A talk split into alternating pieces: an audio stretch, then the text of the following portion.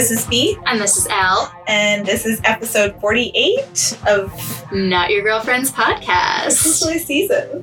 Season four. episode- Season four, I guess. I mean, it's certainly not season three.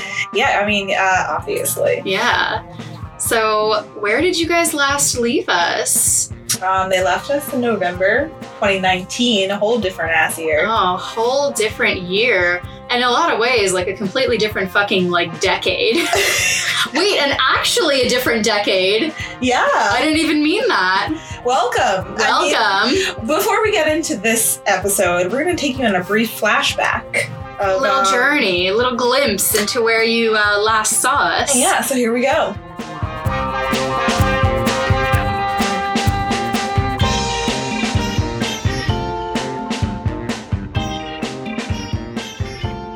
What have you been up to, y'all? So I just moved into R's apartment, which is now our apartment, uh, about two weeks ago. Wow. Yes. And just two other roommates. And his two other roommates. Yeah. Yep, so it's a whole big party, a whole big crew of us. Um, I've been like settling in. We got most of the boxes out within like the first week, and then this week was the second week, and we kind of got the last few out of there. So now we're like fully settled, fully unpacked. The room needs a cleaning, I will say, but It's you know everything is unboxed at this point, so we're almost there.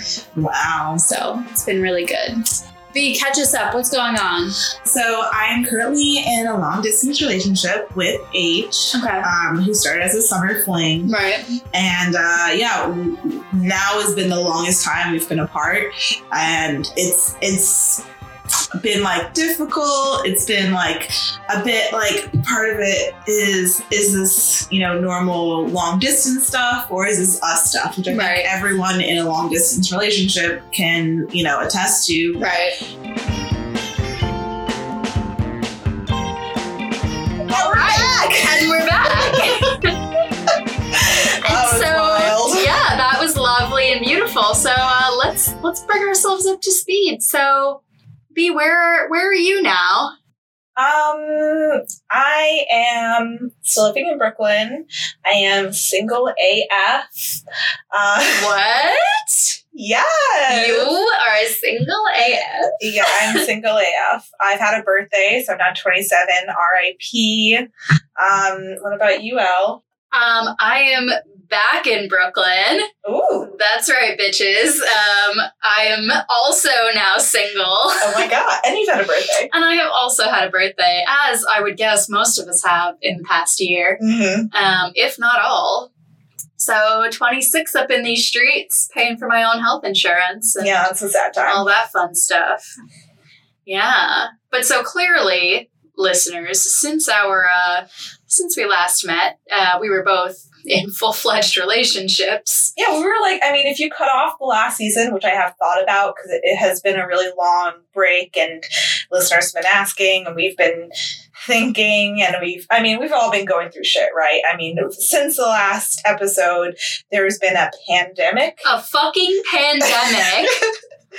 which you think, oh, it's a good time to start a podcast or start recording episodes. But actually, no. I mean, I, I a podcast um, has actually been increasing, but listenership has been decreasing worldwide. really? Yeah, people are in quarantine thinking like I'm going to make a podcast because I have fuck all to do. I have seen these people Yeah, out here like, oh, listen to my new podcast. I know that there's five million, but I'm going to be the five million and first. exactly. And- But actually, podcast listenership has gone thirty percent down because people aren't commuting. They're not going to work. They're not That's driving to work. Commuting time is prime podcast time. Yeah, so there's been a saturation in the market per se, and we thought, you know, we've got our own shit going on. It's also, dude, like coping. Like Mm. literally just experiencing the pandemic. Like I can't even imagine what it would have been like trying to like make dating related content while experiencing like isolation, Yeah, fucking lockdown, the the pause as we called it in New York. Like Mm.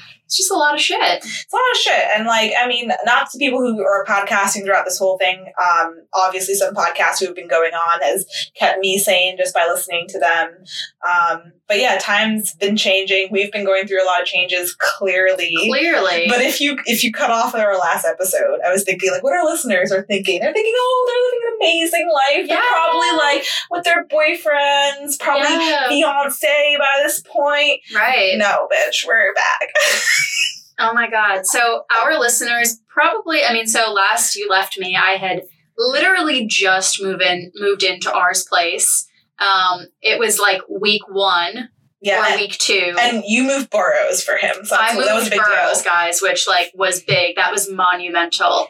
Moving out of Brooklyn, which is like, I mean, I didn't grow up here, but I I feel that Brooklyn is my home. Um, and to move out of here and into a completely new borough that I really had no roots in, other than my significant other, it's fucking big. Yeah. Um, but yeah, so I mean, I expected it to last a, a bit longer than it did. Yeah, by like March, we had the conversation and we were supposed to actually um, sign a lease together in April when his lease was up. Um, but by March, we talked about it and we were just not feeling it. It was just not going in the direction we thought it would. And that was when I decided, you know what, I'm going back to Brooklyn. Yeah. That's where I'm supposed to be. That's fair enough. I mean, like a lot of shit you had to go through. I mean, you went through living with him and his what two or three other guy two, roommates. yeah, his two other roommates. Yeah. So Um, how was it like living with three dudes? honestly, a lot of the time it was pretty fine. Um, when it sucked was like, so I moved in and I thought it would be like me and my significant other living together, but a lot of the time it really felt like just me living with the boys. Um, and that was nice sometimes because when R wasn't around, I would just hang out with the guys in the living room and we'd all watch TV together. And, you know, Friday nights, like, there wasn't really a lot of pressure to go out. Like, we'd stay in and all get drunk together. And that was nice sometimes. When it wasn't nice was when Friday nights, you know, by default, um, our apartment was the drinking place, and then it'd be the whole fucking crew of guys coming over. Because those two other guys were single, right? So those two other guys were single, and they were part of like a big friend group. Um, and so I don't know why. I guess because you know at least two of them lived in one place. Um, but it became the spot that like not became. I mean, it was always that prior to me moving in. So it just continued to be the spot where everyone would um, would gather to drink and pregame for you know going out for friends' birthdays or just going out regularly. And it was really fucking annoying um, to be like to first of all like if it was a Friday and I was tired and I had a long week, I'd want to be like lazing around in my pajamas and having a chill night with my boyfriend. Mhm. But instead, I was like sitting on the couch with my boyfriend while we drank with his friends, and they all kind of like, you know, jabbed at him for not coming out with them.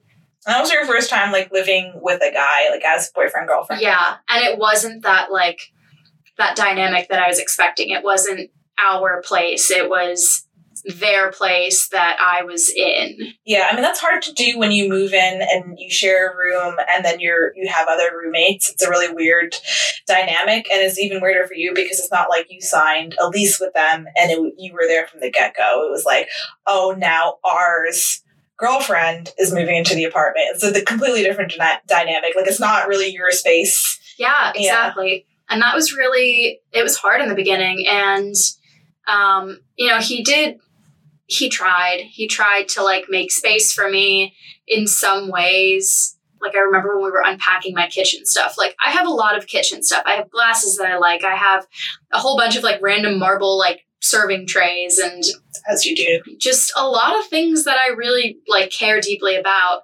um, which might sound silly, but those are the things that are important to me. And I remember like trying to find room for them in the kitchen and like having like a near meltdown because I could only fit two of my mugs in the cabinet Jesus. and that was it. And they had like a set of like two sets of four whiskey glasses. They had a bunch of different beer glasses. They had mason jars. They had this. They had that. They had every fucking glass under the sun, like a set of them. And there was not space for more than two of my mugs. And I was just like, you asked me to live here and you can't make more than a sliver of room for me. Like, there's something wrong with that. Yeah. So you moved in November. Yeah. Um, and when did things kind of start going south for you? And are like really early on, to be honest. So I moved in November 1st. I remember a conversation we had in like late December where I was like, why do things feel different between us? And he was just like, I don't really know. And it was like kind of the end of December that he started to like shut down on me a little bit. And I think it was at that point that he knew he didn't want to like be in this relationship. He didn't want to continue to put the work in. Um, and it was just like the normal stressors of being in a relationship. It was, you know, I didn't like that thing that you said. Okay, well, you know, we have to talk about that now and and understand each other's point of views because that's how you um I don't know, that's just how you understand your partner in a healthy relationship so that you can like grow from that um and not continue to have the same fight over and over again. But he just didn't like he got to a point where he didn't want to do that. And I could tell that like in a lot of ways he just wasn't like ready to put the effort in. But I kept like kind of trying and um I mean, like a lot of things were kind of red flaggy about it. Like he's 30 years old and you were his first real relationship. So I do think past a point, we had a whole episode about boyfriend training, of course. Um, it's hard when you're spending your entire 20s single. yeah. To you don't learn how to make share. room for someone. Yeah. Yeah. You really don't. And that was his biggest problem.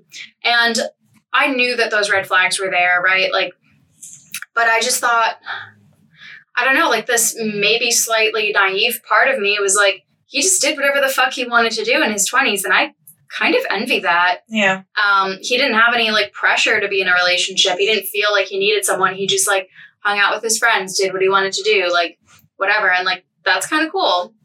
Um, but yeah, also a glaring red flag, like in retrospect. Yeah. Um, so yeah, it was like end of January, like sorry, end of December when things started to be weird, and then we both, I guess, knew that the conversation was coming up about um, where we were gonna like sign a lease and you know where So, we were gonna look for places. Where when was his lease up at this like a store? April first, so I was only supposed Okay. to be living there for five months. This was like a short term thing. I wasn't supposed to be there forever. And then the plan was you guys would find your own place. Exactly. After. So like we both kind of started to see it creeping up and in my mind it was like by march 1st we needed to have that conversation so that we could start looking because in new york you don't look for a place more than a month out Right. you just don't do it february was like super like tense and weird and then finally one weekend we had the talk and he was just like i've thought about it. I've tried to wrap my head around it. I have no desire to move to brooklyn. Um, there's just no reason i would want to be there. Like my friends aren't there. It's not close to like long island. It's not close to like the um the train to get back or anything. Like i just like don't there, there's nothing i would want to do there. And like you don't even have friends there really. And i was like that's not what it's about for me Yeah. like it's about like where i enjoy living I remember when you were having this conversation with me, and it's such a small discrepancy. I mean, you're not asking him to move to like, you know, Chicago or something. oh i'm not asking him to move to california right You know, like, but like, do our listeners know about that I don't know. listeners, I don't know if I ever revealed this on the pod because it was a pretty like kind of sensitive thing that I also didn't want to jinx, but literally last summer R asked me to move to California with him. And that was the whole reason why we were even like combining our living situations was in hopes that in this 5 month period that we were going to live together instead of me like renewing my lease, this California thing would work out for him at work and then by April 1st, we'd actually be moving there Yeah, instead of picking a borough here. but pretty early on, I think before Christmas, California was off the table. Yeah, by like, yeah, honestly, like by probably before Christmas, I had given up hope. Mhm. He wasn't pushing his. Um, he wasn't pushing his bosses on the conversation really. It felt like it just kind of dropped off their radar and wasn't, you know, super important for them. Um, and I think, yeah, he, he gave up. He stopped fighting for it. hmm So then it was like, okay, we're not moving to California, but we are living together and we are looking for an apartment. And at that point, uh, when it was like Brooklyn versus like Astoria, which Right. is kind of like the big conversation. I mean, it's not that massive of a difference. It's not. like honestly no the LIRR which is like a commuter rail um, that goes straight to long island that connects yes in queens and not in brooklyn Um, so actually, funny story. It does connect in Brooklyn Does too. it? Um, so at Atlantic for you know you New Yorkers, um, Atlantic Barclays Terminal is like a huge transportation hub in Brooklyn. Um, and my old apartment was a couple stops on the train Yeah. away from that, so it wasn't super far. We had taken the train from there, but his issue was that it took more time. that's like it such took it didn't run as frequently on the weekends and it wasn't as um the trains like weren't as like direct that's to like really stop splitting hairs though So- that's really like a, a 15 to 30 minute difference Yeah. you're arguing about exactly so basically he came to the table saying i don't want to live in brooklyn and i said well i was prepared to look at places in astoria and brooklyn and then ultimately pick whatever made the most sense but if you're not even going to be open to my side of it that's a big problem like Yeah. what does that say about our like I don't know, our the longevity of this relationship. Like what does it say about our like potential to have hard conversations and compromise on things? Yeah. And when you think about the long term as well, which you guys were, um, like he ultimately would like to move back to Long Island. Like, you know, everyone kind of lives their 20s, 30s in the city, and then you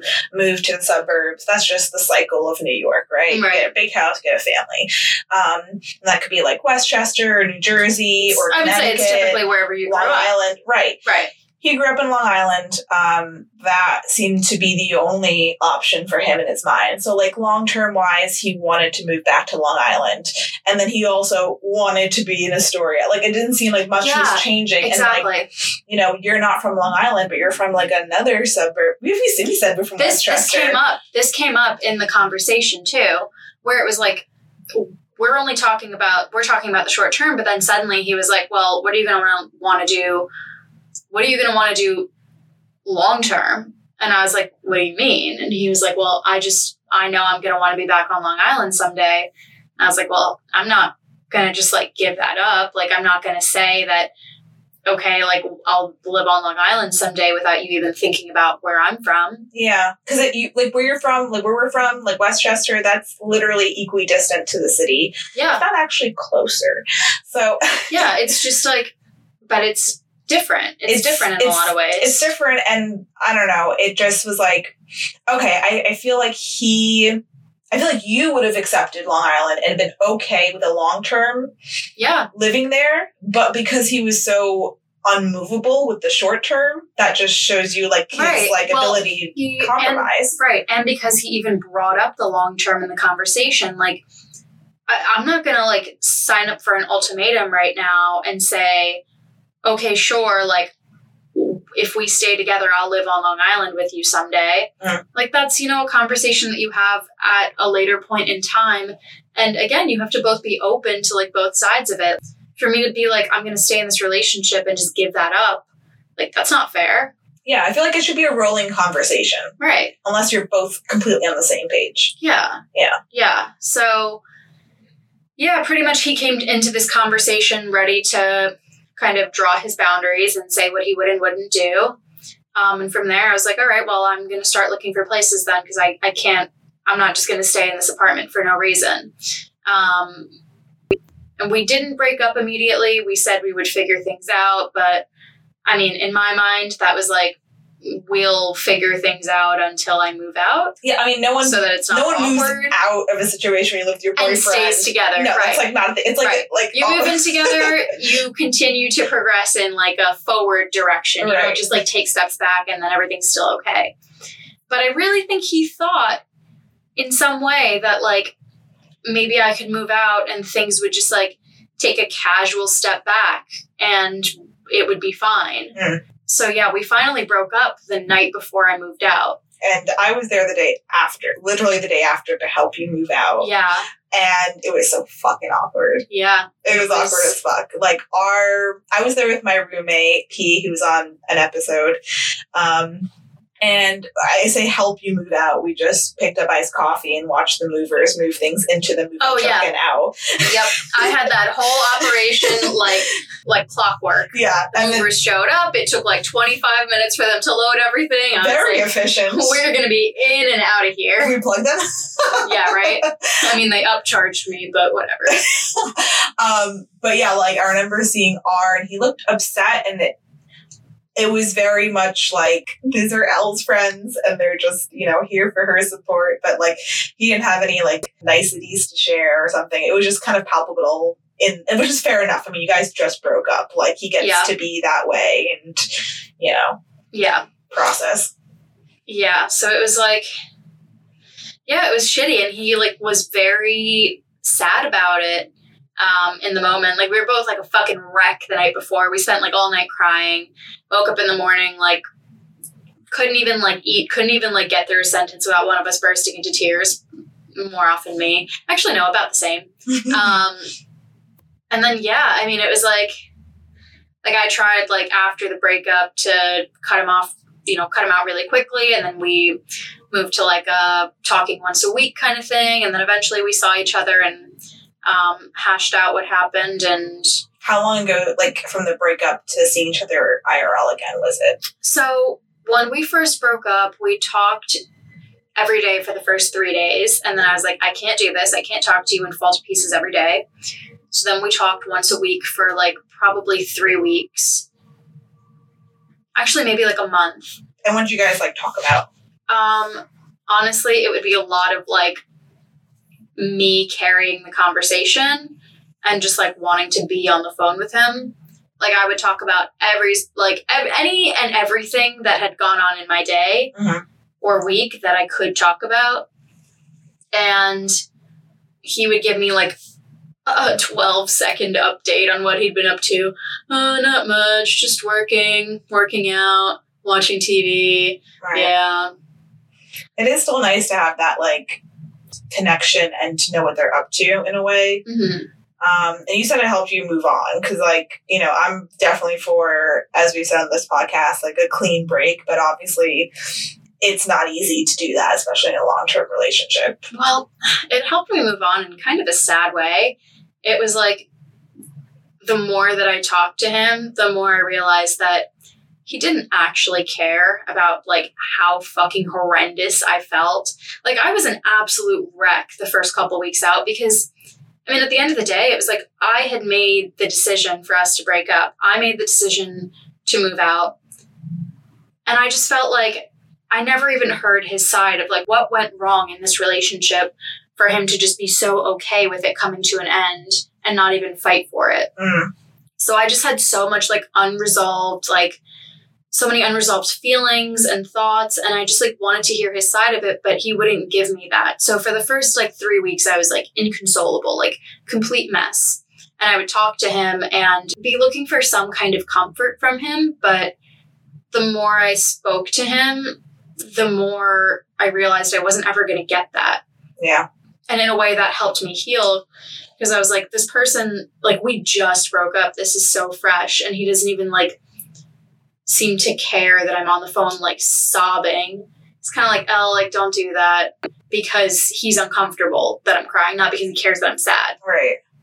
I wonder why he was keeping up with this chatting. Like, was it you or him or equal amounts of like who was initiating this calls and stuff? i mean he would be the one to call a lot of the time like i tried not to but yeah i mean he didn't have much to add when we would speak like it was mostly me talking so i don't really know either So when did it like completely end for you in like the talk? Because you don't you don't talk anymore. Yeah, no, we don't. So, five or six weeks out from the breakup, I finally texted him and was like, listen, I can't do these catch ups anymore. Like, it's not good for my mental state. It's not good for me healing. Mhm. So, if you want to talk about what happened between us, I'm here for that conversation. But otherwise, like, I need my space.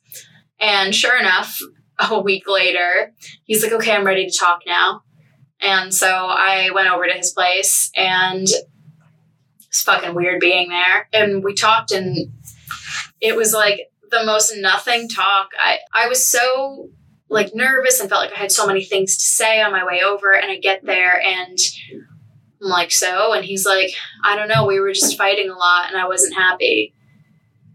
And I was just like, all right. Like, and suddenly everything I felt like I wanted to say just kind of melted away because I was like, there was no depth to this. There was no like like I was here like speculating on all of the possible reasons why this could have fallen apart, but it was just that he wasn't ready to like put the work into an adult relationship. He wasn't ready Yeah. to compromise and have difficult conversations and you know do all the things that come along with like a long-term relationship and that's kind of just that's kind of it. Yeah, I know you were like waiting for a reason to, like, Yeah. wanted, like some sort of hard and fast reason right after the breakup. And I remember saying, like, I don't think you're ever gonna get that for him because I, I think in this situation, our it wasn't something that he thought of consciously. I think he just kind of gradually fell out of love or didn't put the effort in. And Yeah. a, pairing of both of those things. Like, I, I definitely think he could have.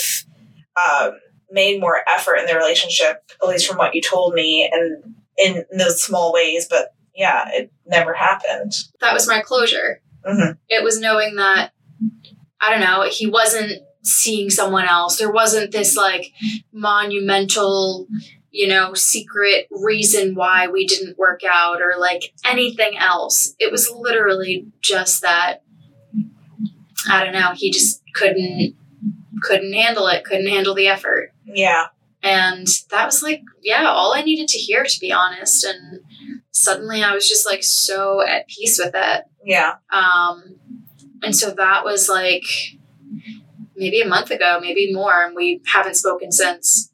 It's good. I'm like, I'm good. I'm at peace with the breakup. I look back now and I'm like, holy shit, I cannot believe like I was even in that relationship for so long because truly from December to when I moved out in April, pretty miserable a lot of the time. yeah. And I was really trying and I was putting effort in, but I think like a, a good thing to also note is that like I didn't see you that much like during when you lived with R and throughout the entire relationship. It felt like it was you spending a lot of time with his friends. Like all of last yeah, summer, no, that's true. it was uh, his friends, his parties, I was all- back to his hometown. Like, you know, when i in the actuality, like, it, it felt like your life took a toll on this relationship, not his. Yeah. Yeah, that's definitely true. I mean, I never felt like he really tried to get to know my friends that well. Um, and he never, I don't know, like he never even really tried to get my to know my family that well either, Yeah. which was hard. Like he came to a family party with me like two weeks before um, we had our like kind of breakup conversation, and you know, or the the move out conversation, and I don't know. He didn't seem like I was trying to get him to talk to my brothers. I was trying to get him to like talk to my cousins that I'm close to, and it just felt like I was giving him all of these, like I was throwing him all these lifelines of like, oh, why don't you ask so and so about this? Or, oh, Yeah. oh, you have this thing in common with this person. And he just like wasn't taking the bait. Yeah, he was always like that. Yeah, I guess I didn't see it. Um, Yeah. I remember when the first couple times I met him, he usually blamed me for not liking him and not trying hard enough, which there is a percentage that that was true. Yeah, you're just mean. But Okay, he's I- also, I, I, mean, to know. all boys, Yeah. first of all.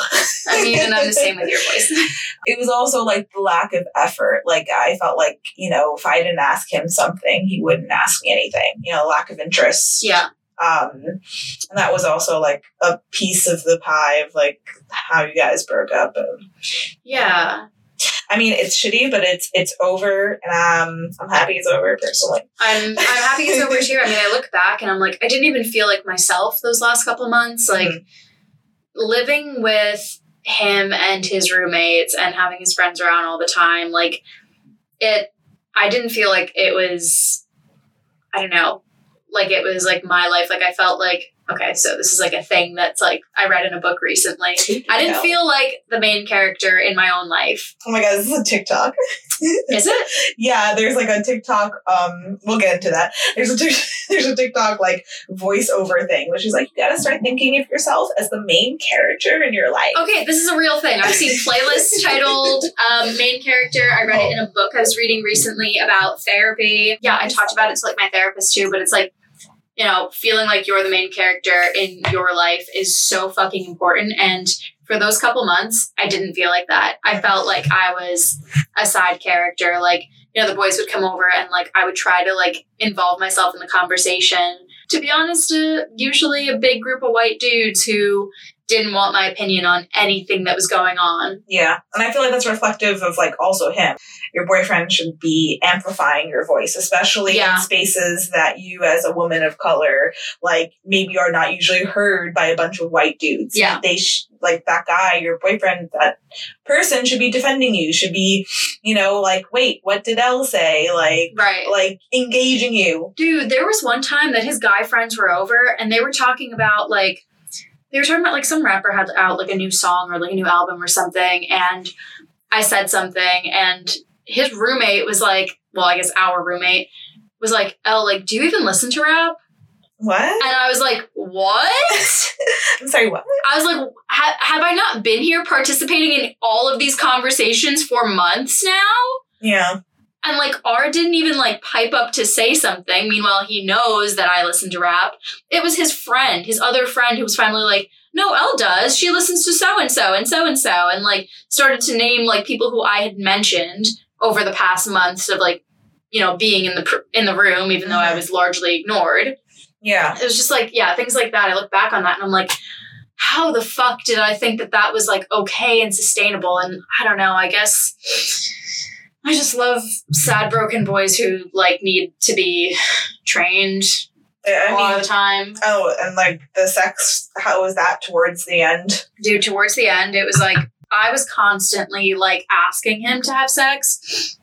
He never initiated unless it was like the Saturday morning, like very like monotonous routine, like, all right, we wake up, we haven't gotten out of bed yet. Okay, we'll start it up. We'll go through the same like, you know, same kind of routine of positions, and then okay, it's over. And like if I tried to start things up at any other time, he'd be like, no, we can't right now. I have to do this. I have to do that. Felt like he was like avoiding it. That's which, like so weird. I mean, what like you know, red blooded American man, like dude, it took such a fucking toll on like my self confidence, to be honest. It just felt like he like wasn't attracted to me. Really like damaging and really like hard for me. And towards like the very end, finally like started to kind of like try again. It felt performative in a way. I mean, you know like, when someone's into you, you know when someone wants your body, like you know. Yeah, and after I've mentioned like 12 times that you don't even kiss me anymore, when you suddenly now kiss me while we're having, like, you know, when you're trying to start things up, I'm like, what are you doing? Mhm. Like, you know, it just feels, it. it's like, okay, you're clearly doing that from the playbook of things that I've told you I wish you would do. Yeah, And it's like, that doesn't turn me on. That actually, like, just makes me uncomfortable and makes me not want this yeah, honestly, our sexual chemistry held us together in the beginning. Oh, probably like, and probably made up for a lot of things that we were lacking in other places Mhm. in the relationship. But once that fell away, if there's no sexual chemistry left and there's no, you know, us dying to see each other constantly because we now see each other all the time, hmm I'm like, what do you really have? I mean, I think this is a good thing. I mean, obviously, he wasn't the guy for you. There was definitely flaws in the relationship, and now you've got, which is I like to say, uh, you know, a second chance at life. you know, like truly. Oh my god. Truly, I mean, like, no, but really. you follow that trajectory. I mean, like so many women probably who don't have the self confidence to get out of a relationship that they're it's not one hundred in. I know there's that.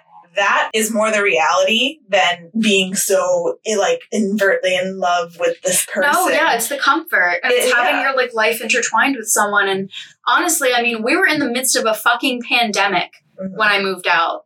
yeah, that was insane. I saw the apartment that I'm in right now the day before my job issued the stay at home like work order. I remember because we you just saw the apartment and it was near where I live, Yeah.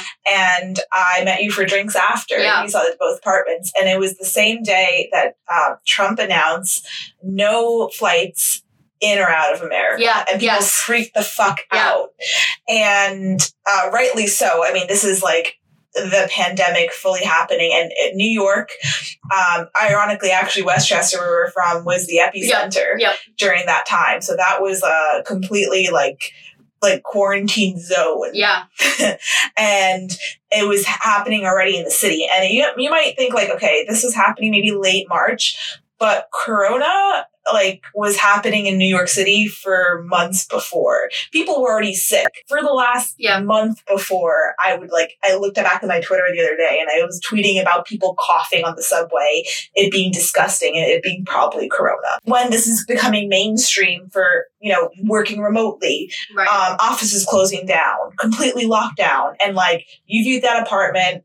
Luckily, you got it and moved in. Dude, it was the only like so I saw two apartments that day, but yeah, after that day, I did not go back into Manhattan, did not go back into Brooklyn, you know, for 6 weeks or however long it was. I haven't even been on the subway since like fucking March. oh, I took a subway to a protest a couple weeks ago. Oh, It was a strange experience. yeah. Um, but yeah, so like to be going through like a pandemic and also like still not have the comfort of your partner in any way, like it's just so like it's like reinforcing Mm. um the fact that like the decision was the right one. Yeah. And So- like going through a breakup in quarantine is hard as it is.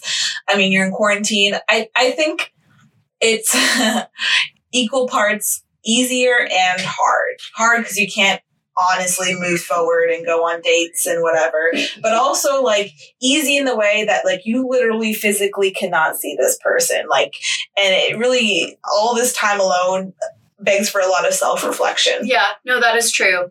But what really sucked was like I can't have that first like night out with my friends. Oh, like, God, you yeah. know, that single fucking drunk first night out where like you act a fool and you dance on a table and maybe you punch a bouncer, you get kicked out of the bar, like you And just this is all you, Elle. you, This is just you, you, the, the the general you does all of these things post breakup.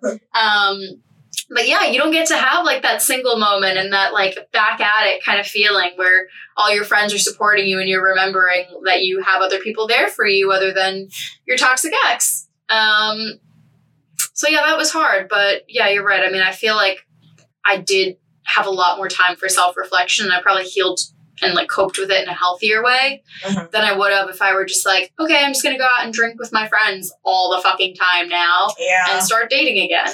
So, be on that note, do you want to talk us through your situation? yeah so um, this pandemic happened i was already working remotely for two weeks before because um, i went to the doctor's office. I had pneumonia earlier this year when i was in california. That was just a cold that turned into pneumonia when i went out there for a friend's wedding. If anyone out there who's ever had pneumonia you know that like it lasts for months afterwards. Your breathing isn't completely back to normal and stuff. So i was just more wary about it and I've been following Corona since January. So I was very woke on like shit happening. Went to the doctor and she was like, Yeah, you should probably not go to work and pick, take public transport because even though this was two weeks before anything properly locked down in New York, like doctors, people in hospitals, they all saw this coming. They Yeah. all saw people coming into the emergency room, coming to the doctor's office. When I went to the doctor, um, apparently they gave you like a a COVID like questionnaire, but I didn't see that because it was all through an app. And I didn't fill out the questionnaire. So she came in like full hazmat suit, goggles, mask. And then she was like, Yeah, I'm sorry, we just have to do this because you didn't fill out the thing and we didn't know if you have corona or not. Like, so um Oh my God. yeah, so she said that, and I like said that to work. I was like, okay, listen, I'm just not doing it. And our job is very everyone's job now. You can be working remotely, but even It's so funny how that just became so easy overnight, right? Right, but like before, I was like, my job can actually be very worked remotely. So I said it. I was like, listen, I got a doctor's note if you need a doctor's note, but I'm not coming in. Bye. Um, and then we officially closed down, which was good. Um, about so the, I mentioned the Trump thing, the flights in and out of the country Right. which was um, important uh, for my life because uh, earlier with my job, I was going to go to the UK. And you guys know I went to school there, went to college there, and that's been my long term goal to move back. And a lot of the reason I took this job was because they were going to pla place me in the UK uh, to open an office there.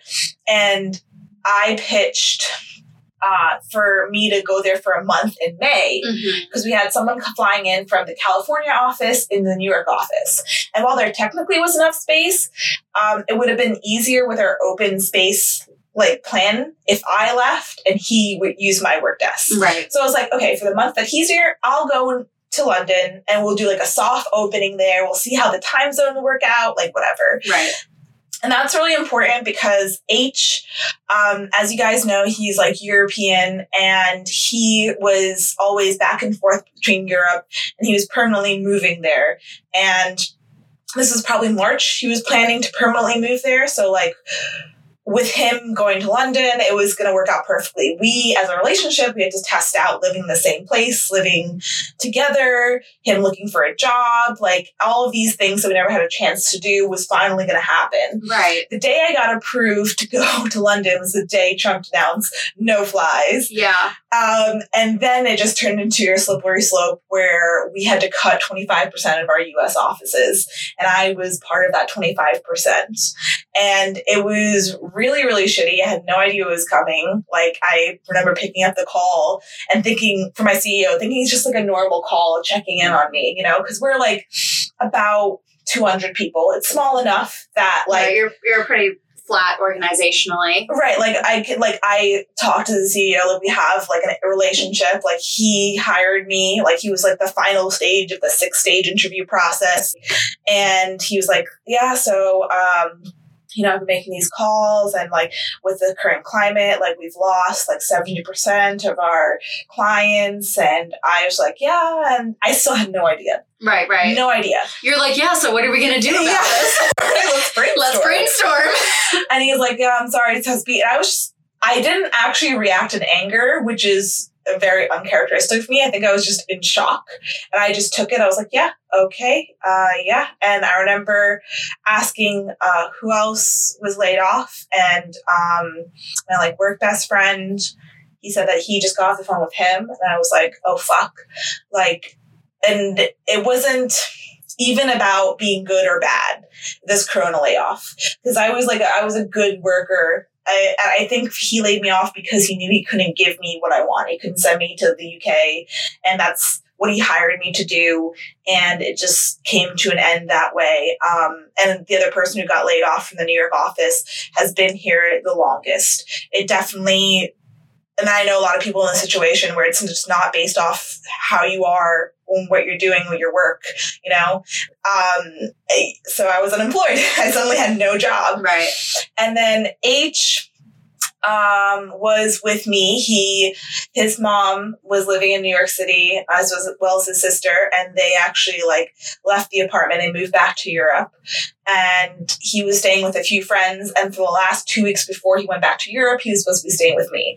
That two weeks turned into probably three weeks, four weeks, and he eventually had to go back because of obviously flights being canceled and like Right. the, I mean, we were really in the fucking heat of it. I don't know if you are in New York, if you remember that, but like numbers were going up, like everything was closed. It was completely like I've never seen the city like this before in my Yeah. entire life. And Dude, I remember seeing like the pictures of, you know, the Upper East Side when things first shut down and like the pictures of Times Square and like literally being able to see New York City streets that you've never seen clear a day in your life, even when an influencer's trying to take, you know, uh, the best picture with 5,000 takes to get a clear street. Yeah. You cannot get that. no, These was streets were wide fucking open. I cannot overstate how not normal the situation was. And like his parents really wanted him to come back to Europe. And there's multiple reasons for that. Some of which I agree with, some of which I don't. One of the main reasons which I did agree with was like he didn't have healthcare in America. And everyone knows healthcare in America fucking sucks. And as a European person, he's not gonna have like coverage if he got corona. Um and I was worried about that if anything happened. And also, like with this no fly situation, we didn't know how long that was going to last. Right. His visa only lasts till July. So we were on a time crunch, and eventually, like, I also didn't know if I wanted him to move in with me. Like, I was a bit half and half about it. Of course, I have my roommate, P, and I talked to him about it. Like, you know, if H's parents, um, would like pay for him to stay in New York. Like he can pitch into some of the rent, and we would split it three ways. You know, P would get a massive cut, like, um, and he was all right with it, but eventually I didn't know what that strain would be in our relationship. Like, you know, three people living in a two bedroom apartment, like in New York City during quarantine. Like, it's not a lot of space. Um, I think it was the best thing that he did go. So he left and we did long distance for a bit. Um, and about a month ago, we broke up. It was after you and R broke up. Um, It was like two months ago two months ago that you guys broke up. Yeah, because it was like the week of B day. Yeah. So um two months, I guess. Yeah, felt like Yeah. shorter. Um yeah, and that was hard, but ultimately we decided to break up because we didn't know the future of the world and there was no direct line for me to get to you know Europe. And he actually didn't go to the UK he went back to Germany. Um so like he was stuck in Germany. I don't know German. Like I never thought I'll be living in Germany. And like then the contingency plan turned to okay, instead of me moving to the UK with a job, I'll be moving to the UK.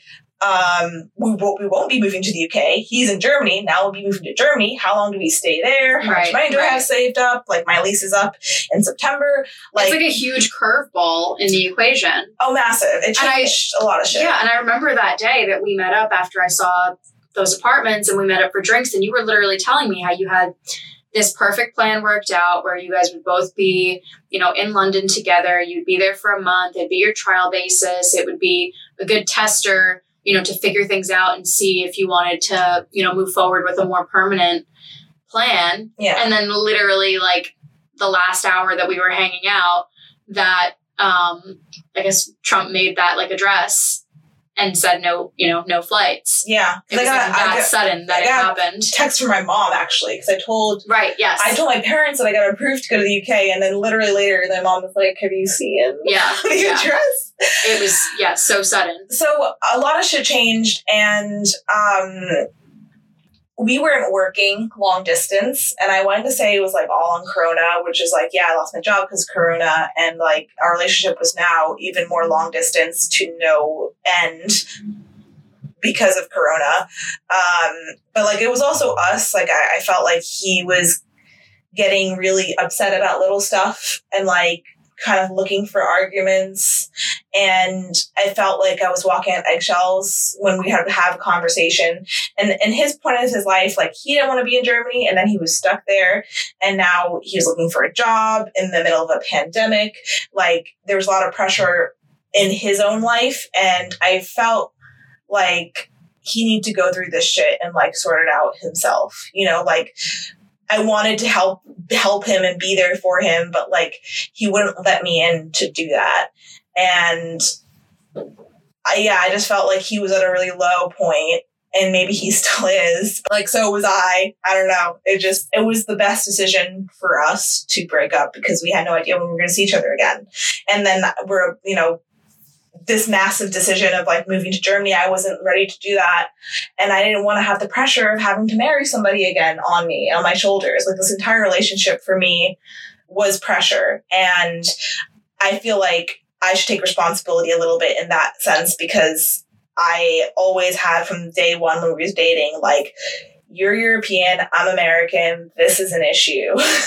Right. and like, no matter if you like that person and you love them, like, that pressure in the back of your mind, it, it takes a toll on the relationship. Suddenly you're thinking of like, can I live with this person for the rest of my life? Can like, is this like yeah, how you he's have to going to think about the long term every sooner. single time. Right. Like, you know, like, and um, I, I think I was pulling away as well. So we ultimately made a decision to break up. And we didn't talk initially for like a week or two. And then we were talking like here and there as friends.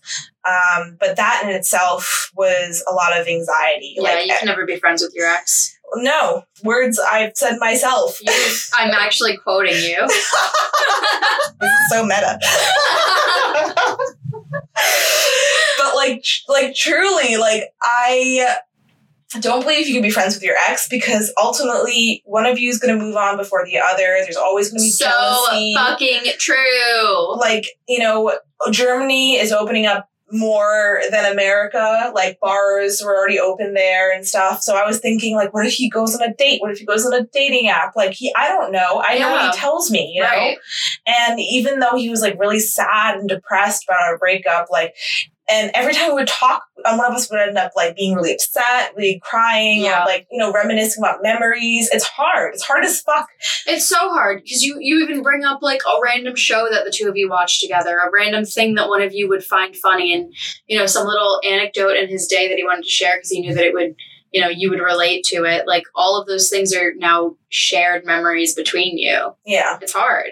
Yeah. Uh, and it was shitty because the way we broke up was so fucking immediate too. It was like over. It was a stupid fight that we had that turned into us breaking up. And in that conversation, we even like went on Facebook and like d- detached from each other. Wait, Like- you guys were in a Facebook relationship? Of course, bitch. It's not Facebook official. It's not official. That's some that's some fucking 2009 bullshit. I'm calling Nah, bullshit. your man's just can't commit. Oh my god! Bitch, we live together.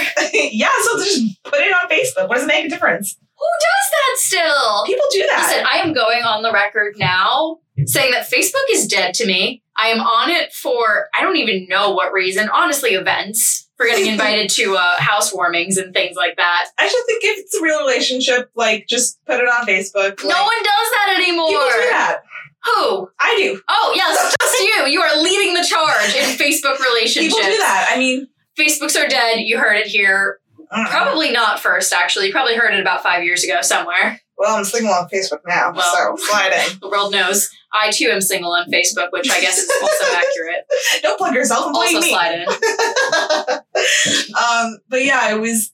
Uh, we haven't talked. Um, sorry, guys. There's literally fireworks. I'm going distracted. On. It's beautiful. oh my Um, god. hey, listeners, quick like write-in opportunity. If there are fireworks going on in your major city that is not New York, please write in. I'm very curious. Um, Yeah. I'm hearing that it's major cities all over the U.S. Very curious to hear if, for some reason, it's anywhere else abroad. I know we've got a big international fan base, so hit us up. I mean, the Fourth of July is kind of close. Oh, this has nothing to do with that, I don't think so either. but still, let us know. But yeah, um, we were talking, and there, like the time between the conversations, I was just so filled with anxiety all the time. I was like upset. I was wondering what he was doing. Like you don't have that constant contact, and I was a girlfriend, expecting girlfriend level like conversations, expecting girlfriend level communication and I wasn't getting that. And it felt like I was just demoted and I was like not okay being demoted. I was like, the fuck, you're not treating the same respect that you did before. Like that's not okay.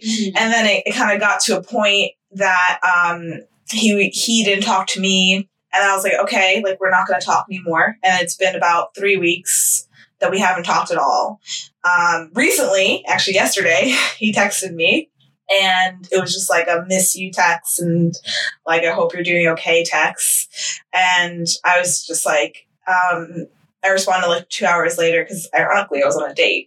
Literally Oh, we're gonna get into that. the universe was like telling my ex-boyfriend that I was finally moving on and uh, I got the me- when I finally read the message which was like two hours later when I was home um, I responded back like listen like you didn't want to talk and I wanted to give you your space um, so I'm trying to do that and I'm I'm trying to move on and I hope you are too and That's good. yeah, and then he texts back like I probably shouldn't have sent the last message, and I was like, I felt bad at that point because because I you know I did like that he missed me and I did miss him too. I said like I miss you, but I don't think you know what you want, and I don't think we should be talking. He's like, Yeah, I mean, ultimately, it just makes it harder on both of you. Like, and this is again why, you know, why you can't be friends with your ex is because you're right. At some point, like, you're both moving in different directions away from each other. And at some point, one of you is going to end up in something new. And it's just going to hurt the other person more. Like, it's better to have a clean break before it gets to that so that you both have the same opportunity to kind of heal and get back on your feet, you know, um, on your own. yeah. The hardest thing actually was unmatching him on Hinge. Oh, yeah. And that happened in the period of the last three weeks when we weren't talking because I would see him like update his profile Yeah. and like use photos that I took of him like on dates and trips that we went on together. And like I was updating my profile too, but like seeing him do his, it just hit different. Yeah, no, it's it's so good that you unmatched him. I know that it's like, you know, your one last kind of um your hook into seeing what he's up to because Yeah. you can at least see okay what pictures is he using how often is he updating things like and kind of get a glimpse into his life that way yeah, what But- neighborhood is he in? Like right but at the end of the day it's like so like it's so much worse on you seeing that level of you know life update Yeah. it's It not was just an instagram update or a tweet or whatever it's literally his dating profile it was so hard, but guys, that was the best thing ever. If you've ever matched with someone online, just unmatch them. Like after you guys break up, like it's uh, it is the final kind of like straw, and it makes you move on. Like suddenly, when I update my profile now, I'm not thinking about him looking at my profile. Uh, I'm not thinking, you know, like about his profile. I'm like now just kind of using it as a dating app again. Dude, the best thing that you said to me post breakup was that you blocked him from seeing your stories Yeah, I did that. um, because you don't feel like you're like editing or, or you're trying to like I don't know you- you're not thinking about him as like a viewer of your stories anymore, and that really struck me. And I when I eventually did that a couple weeks later, like I felt so freed Mhm. because I was posting shit and also thinking, what is R gonna think about this? But at the end of the day, I don't need him to think shit about it. Yeah. Like, you chose not to be in this relationship anymore. So I am continuing on with my life, and you don't have a right to, you know, edit me in any way anymore. yeah, it's intimate and like the like he actually noticed when I blocked him by stories because he reached out and he was like, "Hey, you're right. You haven't been posting on stories like you usually post all the time." And I was like, I almost thought of lying, but then I was like, no. And I was honest. I was like, listen, sorry. Like I had to block you off from viewing my stories. Like I didn't unfollow him or anything. I just had to Right, block right. him from viewing my stories because I don't want to feel like I was posting for his gaze. Yes, exactly. And he understood it. He was a bit like affronted, but then we were talking after that for a bit, and I unblocked him um, from viewing my stories. And now we, and and since that, we've gone on a massive journey of him uh, him unfollowing me, and then blocking me on stuff, and then refollowing me, and now we both follow each other, stories and all, and we just are not talking. Mhm. Yeah, Well, that's good, but I think in like the probably when the when the wound is a little bit fresher, like immediately post breakup, you are still thinking about that Yeah. person and actively and like what they think about what you're doing and how they're, you know, I don't know what what they're thinking as they're seeing your stories. So Yeah. And I've gotten back to a good place where like I now post stories for my friends and for myself, you know, like that is a yeah. yeah, so and if he sees a thirsty photo of me, it is what it is, you know, And him and everyone else.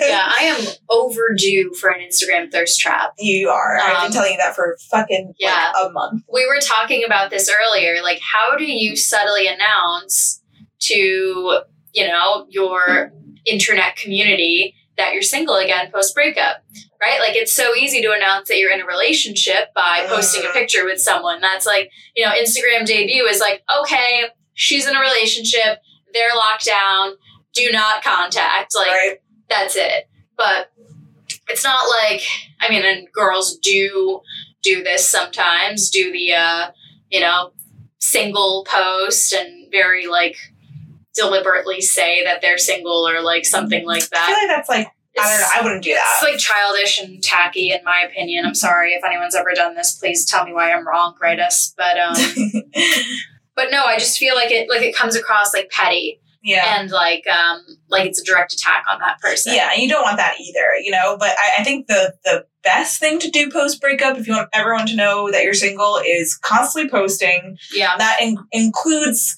stories and posts because if you have couple photos of each other, You gotta phase those out. you gotta phase them out. You gotta push them down. I'm not for deleting shit. I don't think that's right. You know, like you lived a life. That's that's part of it. And, you know, you can't just fucking edit your life away. You know, this isn't life isn't perfect. Yeah. You know, your feed's not gonna be perfect. You can still scroll down and find pictures of my ex boyfriend from college on my Yeah. feed. Same. but fine. You know, like just post newer content and so soon those posts will go down and no one's gonna look at your nine grid feed and be like, that's her boyfriend. Right. And people eventually get the point that, like, oh, Elle was in a relationship and she used to post with her boyfriend all the time. And now she's posted stories for like a month straight and he hasn't been in them. She hasn't posted any posts with him. Like, then people get the picture kind of in a subtler way. Yeah. Um, I actually archived a couple of my posts with R. Not all of them. Like I kept some of the ones that were like good memories. Um, but I I archived like a couple like just random ones just so I didn't have so many pictures of him Mm. in my feed because I had like probably 10 or 11 pictures of us together. Um, and so I probably archived like half of those Yeah. and I felt like good about it after and then like I posted a bunch of stuff since then but I have not had my like like I feel like a like a thirst trap is like a thirst trap even without a caption is your official like hey I'm back. Mhm. and couldn't really do that in corona times. It's like what the fuck am I going to get dressed up for? Like I don't want to put on makeup not for myself and certainly not for anyone else. Um so yeah I didn't like have that but I feel like once I do finally put up a thirst trap, like in a way, it'll be it'll be official. Yeah. But okay, so here we are, both Yeah. single Yep. in the kind of midst but reopening part of you know post pandemic. Yeah, I think New York, we are in phase two right now for New York City and for lower New York. Um, other parts of like upstate are phase three. Um, so this is like brand new, fucking spanking fresh phase two opening, which I feel good about because our numbers in New York have actually been decreasing. Like we, we get to have this playtime now. Yeah, And um, social distancing is still happening. People are still wearing face masks I mean, outside. in some places, I feel like it's been pretty. People have been social distancing in Brooklyn, um, but I saw a picture of people chilling on the side of the West Side Highway at one of those little like green areas. Mhm. like no more than a foot between each group, huge groups of people out. Like, I don't know about Manhattan. Maybe Brooklyn will fare a little bit better, but I don't think everyone is adhering. Well, we'll really know in two weeks' time when if cases go back up Yeah. if we're doing the right thing or Well, even if they do, they'll just try to blame it all on the protests. Right, of course. right. And not Um, on the uh, masses of people down at St. Mark's. Did you see uh, Cuomo tweet at the. Uh, Cuomo tweeted there was a, a video of someone walking down St. Mark's Place and like just panning around, showing like the crowds all lined up on the sides of the street drinking, doing their little like to go cocktails. Cuomo tweets, "Don't make me come down there. Oh my god. Yeah, I mean, like, uh, the protest has been pretty good to the ones I, I've been to one, and that was up in Westchester, Mhm. and a lot of people showed up. I would actually say, like, maybe it was like at least 200 to like 400 people, you know? Oh, dude, it's a whole different animal here. It's like awesome because. Um, so I went to a, a couple. By the way, for our listeners, I'm sure you're aware we're talking about the police brutality and Black Lives Matter protests that of are course. going on everywhere in every major city, um, and have been going on here in New York for at least like four weeks now. Mhm. Um, and so, yeah, I started going to them like probably in like the second week, and it's crazy like the volume of people that were attending them. It was like literally thousands of people like taking over the streets and you know marching through Brooklyn. Um, but it was really awesome because you would like you'd finally get to a spot where it was a little bit hilly and you could turn around and literally as far as your eye could see, it was just a sea of people. Yeah. So And it, definitely like in the thousands. it's crazy because media has actually gone down in reporting of the protests. Protests have still been happening. We went, went out today yeah. and we saw protests Yep. going down. they are kind street. of um they're like losing momentum a little bit and like you know the movement like the people that are kind of you know the organizers of the movement are um asking people to keep going out keep doing their part like don't let this end. Um but yeah for a, a lot of people this has become like a you know it has it has sparked some change but it's kind of this thing that is fading um in some ways which is like sad to see but um Yeah, I have faith that New York and other places will rally and continue to keep it alive for Yeah. a little bit longer. And there's other ways you can also support if you can't go out and protest and expose yourself. Um, if you are one of those people who have like an autoimmune disease or you are particularly susceptible to corona, um, you know, donating to causes, signing petitions. Like my sister who's in high school has been doing that stuff. Like Yeah. we actually had like something go on it went on in our town that like a lot of the high schoolers protested like in town hall for so um there's definitely changes you can do on like a micro level as well um, Yeah. you don't have to be in a major city to have change and i've seen protests like internationally you know Oh my in, God. in europe saw- and asia Yeah, I saw a video in France of like I think it was like twenty thousand people Mhm. um, out in the streets of like Paris. yeah That was like amazing to see. Um, but yeah, no, I will say though, like having been in a few in Brooklyn, you look around and as far as your eye can see, every single person has a mask on. Mhm. So fuck the media and fuck everyone trying to say that like the protests are, you know, the root of the coronavirus uh, cases going back up because you know that that's what they're going to say and what they've already tried to say. yeah But the one westchester i um, did that's it. everyone was wearing a mask. Um, we you obviously can't keep like six feet apart, but like wearing a mask. And we walked down like probably a mile down the road and then a mile back. It was completely pouring rain, um, and people still stayed. People still showed up, like Yeah. you know, rain or shine. Yeah, Yeah. that's good. So back to our current kind of situation. So with everything going on, I mean, B, have you re-entered the dating scene? Um, yeah. So I think after I unmatched H, I kind of took it a little bit more seriously than I was doing before. Like I had the apps, but I wasn't really using them. So was- did you did you re-download everything like when you guys first broke up? Um, basically, but I wasn't really using them, and it was hard for me to like go on apps and even try to be attracted to other people. I mean, it like first of all, like for a woman, there's a not a lot of attractive guy profiles out there. Just like the level of guy profiles are much lower to level of like women profiles out there. There's like tons of studies done about this, um, and matching and the algorithm. Um, so I have been using mainly OkCupid. Um, Hinge has not been really working for me. Okay. It never really has before, except where I get premium and then I can like filter the perfect guy for me and then find him. but like I never, I and Hinge is pretty expensive And wait, for sorry, premium. what is that what does that consist of? Like what can you filter in premium? So there's some things that are included. The biggest thing I remember is height is locked. So height, um, if you have children, your family plans, educational level, politics, drinking, smoking, marijuana, drugs, all of those. Okay, so everything that Hinge basically lets you answer, Well, okay. they let you What- filter. What isn't locked is age range, distance, ethnicity, and religion. I thought that Hinge already let you filter for age, like even like you know non-premium. These are non-premium. So non-premium is age, distance, ethnicity, Oh, religion. okay, okay, okay, And then premium is everything else. okay. Yeah. including ethnicity. I- I- ethnicity is included in the free option. Really? Yeah. That feels weird. And their ethnicity, I mean, they get pretty specific, more specific than any app I've ever seen.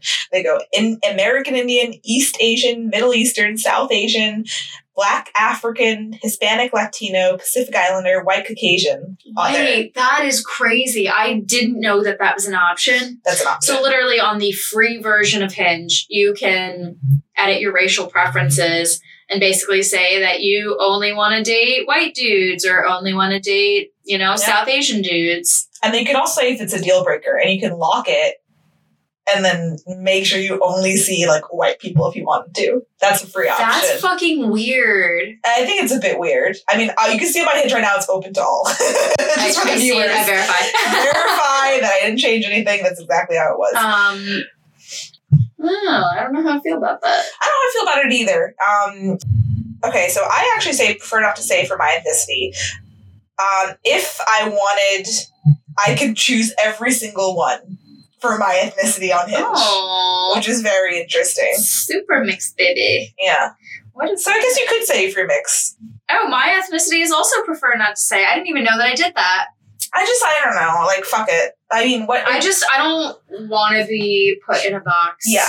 Same. Um, for my ethnicity, and I also don't want to put someone else in a box for it. Like I genuinely swipe on all races and talk to all guys, and I'm just like, like I don't know. I feel like attraction spans multiple races for me, and um, in a lot of ways, I think my brain is still figuring out exactly what I like and what I don't, and so I'm always like, I don't know, open to fine tuning and adding more and you know changing that. yeah. So adding ethnicity as a preference just seems to be very nitpicky.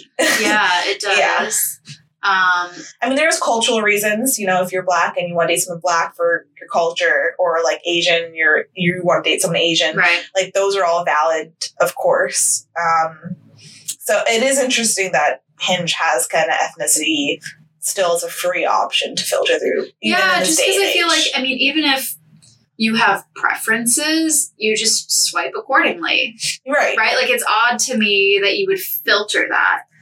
It's odd that it would be a free fil- uh, Yeah. free. I mean, make height free. And then put the ethnicity as a premium feature. Like, can we get that happening? But so anyway, so B, so you have you gone on any dates yet? I'm fishing here. yeah, um, I've I went on a date yesterday. Oh my gosh, Oh, welcome back. Yeah, I chose a really like safe option. He was a guy I met on OkCupid who actually on his profile self-described that like uh, one of the questions was, uh, "What do people first notice about you on OkCupid?" And um, he said like people say I look like Harry Potter. And I was Okay, like, "Ooh, that piqued my interest. Ding ding ding. Um, yeah, and he looked like kind of like a nerdy guy, but we, had like similar artistic backgrounds. Like he was working as a- as a graphic designer. That was like my last job. Right. So honestly, that was like a I kind of stay away from artistic guys like that because there's so much so much overlap that you end up just talking about work the entire Right. time. Does it feel competitive ever? Yes, I mean, yes and no. Like, in it- it's annoying because it derails the conversation from your connection so much. At least for me, like the first hour when we met up for drinks was us talking about like graphic design and art school. Like, Mhm. you know, like I can, meanwhile, if I went to, on a date with a guy who was doing finance or who was like doing film, it would be like, yeah, I went to art school. Oh, yeah, I did this at art school or regular school. And then the conversation And then you move, move on. past it, right? You Yeah. don't spend like an hour, you know, talking shop. Yeah, basically. And, and I found that pretty annoying. Um, because I mean, it's interesting to hear someone else's perspective, but like for him, okay, so let me back up a bit.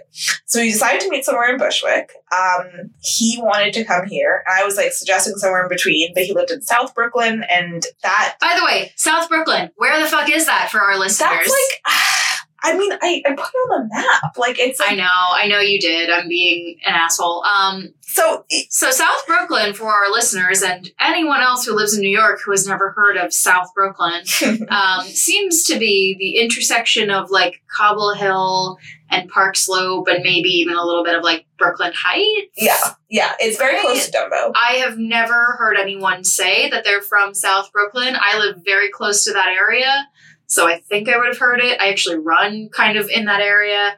Um, but you know, whatever. If, if that's where he thinks he's from, That's where it is. So we met. He drove here because he has a car, and then we met at the bar. He was a little bit late, and I like getting there early, so I got there like ten minutes before. And because there's like outdoor dining happening in New York City right now, there's only two tables in the front, and I didn't know if they had any like in the backyard area. So I snagged the one table left, and people were getting takeaway drinks like there was a line always. So I was like, I'm gonna keep the table until he gets here. So like I couldn't get a drink myself. So, but when he got there, he was ten minutes late, and I knew he was gonna be late because he was messaging me. Um, and the first thing I say to him is like, "So, like, uh, do you want to get some drinks?" Because I'm like thirsty at this point. right, right, and you're holding down the fort. Right. So um he's like, Yeah, okay. And I was like, I'll take a Manhattan. And he's like, Okay, like, all right. I was like, so he goes and gets the drink.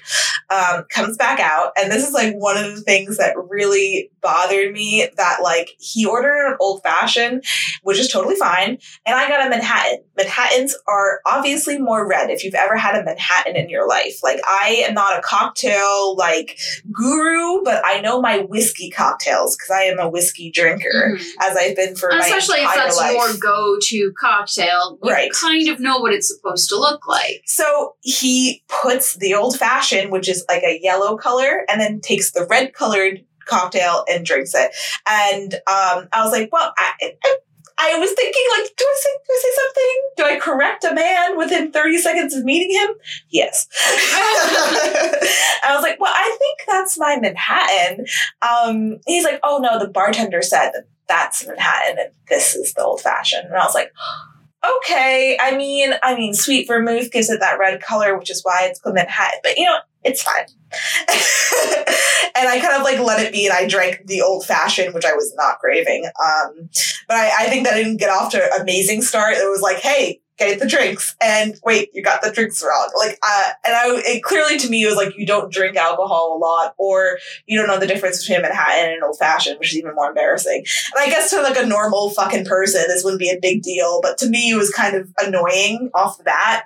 Um, I feel like there's like a little bit of male fragility and kind of toxic masculinity um, weaved and woven into that one where like a he maybe ordered a whiskey drink you know a whiskey cocktail just by default because okay men drink whiskey so like i'm gonna right. order this drink and then like brings it and you correct him and then he like doesn't doesn't like want you to be right like doesn't want to like accept that you have like a sound reason you know you've got like the explanation like here is the reason why i know that this is your drink because of the color and here's a fact-based reason why that is the color. I mean, imagine someone brings a margarita and a daiquiri to you. Like Yeah. these are obviously different colors. right That's right the same thing. That was how obvious it was to me.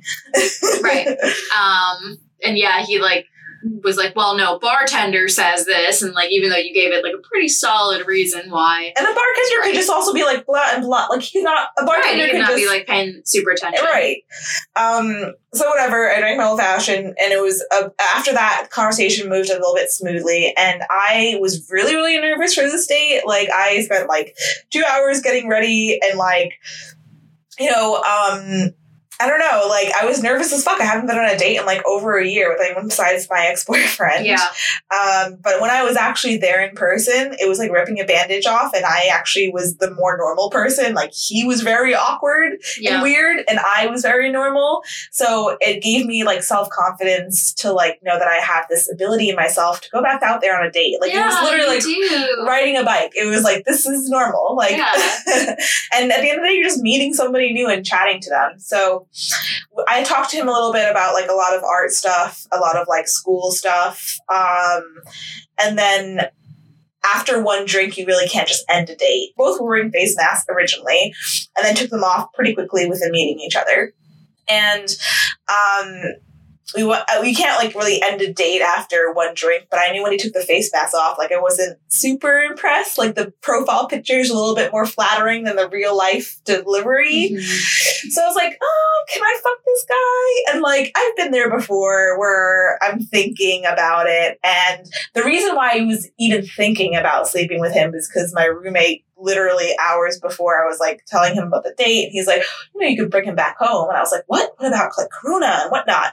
And we've literally had a quarantine zone in our apartment since all of Corona, except Uh-huh. for Elle, who was right here right now for the first person ever. here. I didn't The first should say that person- no, but like I've also seen you like all of this. There's other shit going on. Like you were the first person. yeah, So like for him to say that was okay for me to bring someone home, I was like, oh my god, but I didn't even know that was an option. golden opportunity. Now that was an option, I was getting so nervous. I was like, oh fuck, I wasn't even thinking in like that mindset of bringing Yeah, yeah, someone home. So I like cleaned my room and I had to like shave everything below Yeah, my neck and um. I was thinking about looking at him, and I was just like, I'm not really that attracted to him. And like, it was the kind of tip- tipping point, which is, is for a lot of women, like the personality. Absolutely. And his personality just wasn't there. Like it was awkward. Like I couldn't find a lot of things to connect with him about. And like I know a lot of shit about random nerd culture, like a handful of anything. Like I can really get along with most guys who are nerds. But like the fact that I couldn't like pinpoint him into like a box or like into things that he liked, it was difficult, but not in the fun way. It was like, okay, like you're not interested in anything. Not Right, like right. I, not like you're not like You're not so like niche and like interesting that it's like you have different um, interests than the things that I'm throwing at you. It's like you couldn't find a thing. no, I couldn't. Like I was looking for interest, fucking mining for gold. Came up nothing. So after the one drink, I suggested we go to another bar down the street that I haven't tried yet. Um, and we get like a drink there. Uh, it was okay. And then we, as again, I have a high tolerance and I was like, fuck, this drink is like literally in like a six ounce glass. Like, I don't know what to do with this. So like we milked the drinks for as long as we could. And then we go to another bar. And at that bar, we get one another to go cocktail, and this place has more seating, so we're sitting outside. And yeah, I'm just like not convinced. I'm not feeling any sort of like connection. Um, and I was like, "So you have work tomorrow? Yeah. Uh, how early do you have to get up? You drove here, right? We probably shouldn't drink anymore. And this is like me making Yeah, yeah, yeah. excuses for him to you leave. finding his escape route for him. I am literally across the street from where I live at this point. So uh, he suggests we take a walk. And I was like, oh, fuck's sake. Girl. I was like, fine. So we go on a walk back towards the original bar. And then I say, so like another fucking hint, like, so your car must be parked around here, right? Like, this is the original bar. He's like, yeah, but I can walk you home. I was like, well, like, I, we literally just walked like opposite of where I live. Right, right. like, no, no, no, I don't mind. Um, and one of the weird things about this date was he was wearing a backpack, even though he Drove drove there. and he could have left the, uh, he could have left the backpack in the car. And I asked him at the second bar, I was like, so like, why do you have your backpack? And he's like, well, I had to stop by the office and get some stuff. I was like, okay, yeah, but like, you could just left your bag in the car. And he's like, well, like, you know, I don't want anyone breaking into my car or something. And I was like, oh, Weird. Weird. weird for sure. How long has he lived here? Um, like at least maybe like four years or something. Okay. Yeah. It's not like he moved to Brooklyn. Like, No, because he he went to Parsons, so he was Okay. like been living in the city pretty Okay. much since then. yeah, I still have an alternate theory about this backpack. Yeah. So like, okay, so we're on the walk home, and about three fourths of the way, I'm like, you really, really don't have to walk me home. Like I'm like two blocks away, and like I don't really care for a random man to know where I live. Yeah. Um, also, like, I know this is not going anywhere. And then, like, it's the most awkward exchange of leaving. I was like, okay, great. He's like, all right, okay, bye. And I was like, yep, all right. Uh, this was fun. And give me a message. He's like, yep, all right. And he's still standing there, and I'm still standing there. And I was like, what? Like, literally, like, what is it? And he's like, well, like, I know it's a Corona times, but is it all right if I could kiss you? And I was like, oh, okay. So I was just like, there's no way to. s- I could. I guess I could have said no, but I felt like a pressure to say like, just get this over with. Like I'm just. I've been trying to go home for the last hour, right? So I was like, okay. And it was such a like. I was not into this kiss. It lasted maybe like five seconds, and it was not good. And, uh, I felt like okay thank god that's over and for me it was better than going on a date and meeting someone i like uh, I just felt like no connection to him at all. So then I go home and I felt bad. I was talking to my roommate, like I really shouldn't have kissed him because now I've given him hope. And he's like, just unmatch him. And I was like, what? He's like, yeah, just unmatch him. And I was like, no, that's so mean. And then I unmatched him. yeah. No, that's it. That's it. If it's not going to go anywhere, there is no need for him to continue, you know, I just didn't want to open the portal again. And then, like, what if he messages me in two days, being like, "Hey, I had a really nice time. Do you want to go out?" And then I have to And then you have words. to say no. Yeah, Like, this is saying no with no words. Yeah. It's kind of beautiful. Basically, I mean, it was probably rude because I don't know if he goes back and logs onto the app and then sees that this girl he thought he Oh, had a yeah. good date with Vanished. actually a match. Vanished into thin air. But whatever. Gone. It's one a There's date. no there's no notification that, you know, B has unmatched you. You're just gone. Here's gone. into the void. Again, kind of beautiful. Whatever. Men disappoint us all the time, and you don't owe them shit. no, that's so true. And every time I feel bad for a man who I, you know, either turned down or ghosted or whatever, I'm like, how many men have done this shit to me Mhm. and not stayed up all night, you know, thinking about it? I mean, we've always been pro ghosting. Not maybe pro ghosting, but pro ghosting sometimes. Anything less than three dates, I'm pro ghosting, you know? I'm not a ghoster. I'm a very I'm a very honest. Here is why it didn't work, and here are the things that you should work on as a person. I'm a, I, I'm not a ghoster either. I'm a, a matcher, clearly.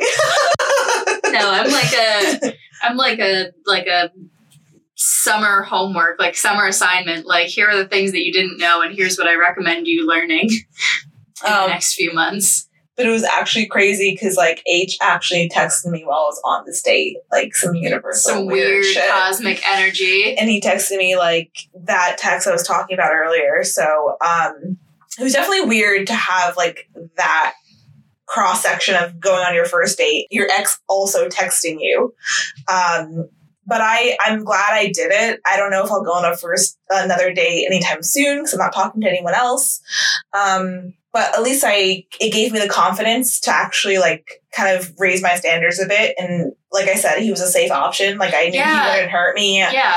So yeah, I feel like post breakup, you got to just get back out there. You got to, again, like you said, it's like riding a bicycle. It's reminding yourself that, like, I can do this. It's not this, like, insurmountable task. Like, I will get back out there eventually. I will go on dates. I will have great conversations. I'll also have okay conversations. And that's just part of it. yeah, It's just getting yourself back into the mix. yeah. But I do feel like in general a massive weight lifted off me through the breakup. Like I feel like all this pressure to be in this committed relationship, all this pressure of us maybe getting married, the future, visas.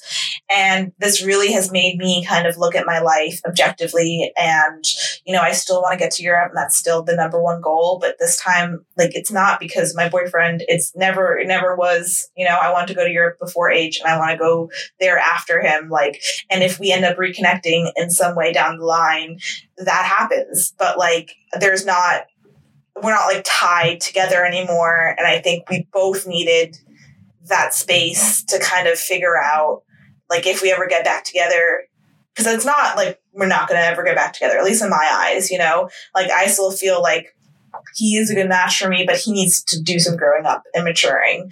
And like maybe in the future, that could be a possibility for us, but only because we're not talking and we're not friends right now. Because the more you talk, the more it gets into a situation where it will explode and there is no way back into that relationship. Wait, do you know that? Like, I think it's a Batman quote. if you don't die the hero, you live long enough to see yourself become like the villain. Yeah, that's a great quote. That's it. That's it. If you don't, if you don't end things, like if you end things friends, ah, fuck, I don't know how to exactly parallel this. Am I the villain? if you if you end things on a good note, eventually you live to see yourselves hate each other, right? Like you- Yeah. you will eventually get to a point where you are two people not in a relationship together anymore, who eventually become the villain Yeah. for each other. yeah. So you got to die the hero and walk away from each other. Yeah. And that's like, uh, I mean, I'm doing this like for like my mental health and for his mental health and like for my, like, just my own fucking life. Really. Yeah, yeah, you both need like room to grow independently of one another and um, figure out like what you want to do in your your lives and whatever. And then if things fall back together, then that's that's fine, and that's And if they don't, that's also fine. that's like, also fine. like yeah. this is a process. So, yeah. What about you, Elle? Have you been on a date? Um, yes, I have. Oh, so this is very interesting. So two Fridays ago, um, two weeks ago, I went on my first first date post breakup. So, um, like I would say, like a month after R and I broke up, I re-downloaded Hinge. I don't know why I started with Hinge. I kind of felt like Hinge was like a safe place. Like it wasn't going to be Tinder where it was guys just like you know hitting me with like the most lewd, ridiculous. Oh, yeah. Tinder is like, let's fuck. yeah. You know, it was like it was like guys on Hinge are like fairly respectable overall. So I don't feel like I'll be bombarded and overwhelmed by it. So I got back on Hinge. I was like starting conversations for a little bit in quarantine. It was just like a, you know, cool way to, fun way to like pass the time sometimes. Um, and then I fell off for a bit. And then recently I got back on there, but this time I was like, I don't really care to have like week long conversations with people. So I had um, a conversation going with this one guy. I noticed he lived in my neighborhood. And after like exchanging maybe four messages each, I was like, hey, I see you live in the neighborhood. Want to get a drink this week? And he was like, okay, sure. So we met up at a park in our neighborhood. Um, he brought a blanket and like a four pack of um, like these Prosecco cans. Oh my god, so cute. Yeah, and so we just like chilled in the park and talked for a couple hours. Um, he was um, ethnically Indian, um, but like Australian okay, as far as like where he grew up. So he had like the Australian accent and he was like just super cool. Like we had really like great deep conversations about like what was going on in the world and like really like heavy deep conversations but in a way that wasn't um, argumentative it was really like constructive and it was like nice to have that again especially because r and i didn't really have that Mhm. and I felt like a lot of times if we got into heavier conversations, um, R just didn't want to see a different point of view and he didn't really want to hear my perspective. So a lot of times I felt like I was kind of like shut down. So it was like really nice to have that kind of like dialogue with someone. Yeah. Um, so yeah, we like sat and drank in the park and talked for like a couple hours. And eventually we're like, okay, like let's go walk around. I told him I really wanted to show him this part of the neighborhood that I really liked. Um, and so we ended up on this main road that had like a bunch of like restaurants and stuff. And walking up and down the street, we decide to get some to go cocktails.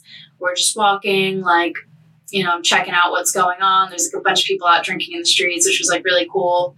And we spot a seafood restaurant across the street, and there's a couple tables outside.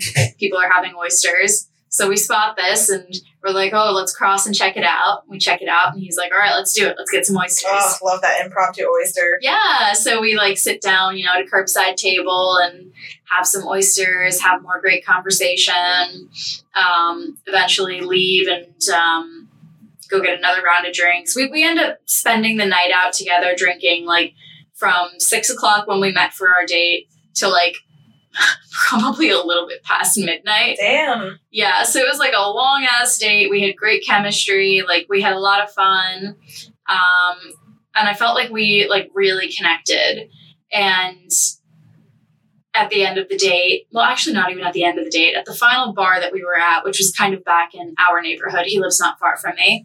Um, he kissed me Mhm. outside of the bar. Was And that was, like- kiss?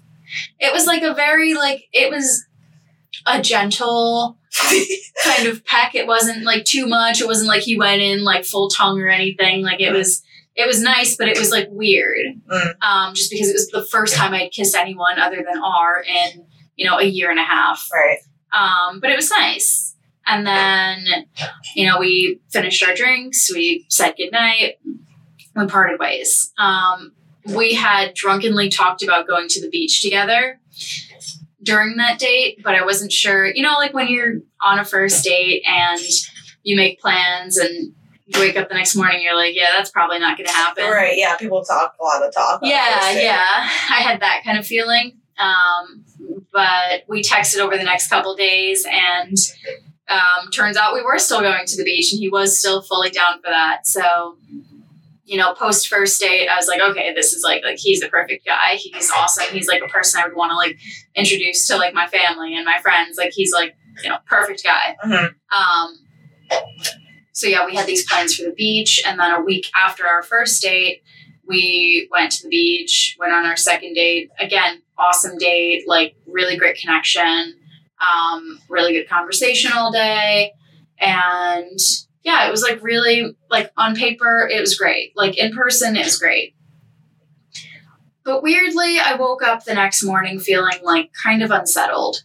Um, and I like couldn't really like place my finger on like why. Mm. So I called um, M and K, two of my best friends, and like FaceTimed them like very hungover in my very hungover state on Saturday morning and um, talked through it a little bit. And I don't know, it's weird um, because if I'm going through like a checklist of everything I want in a person, I feel like he checks off most of those points.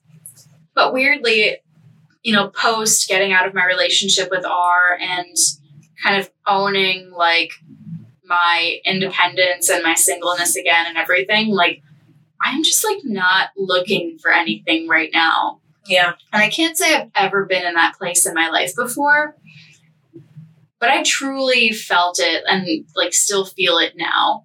Like Yeah. after going on two dates where nothing went wrong, this guy is super interested in me.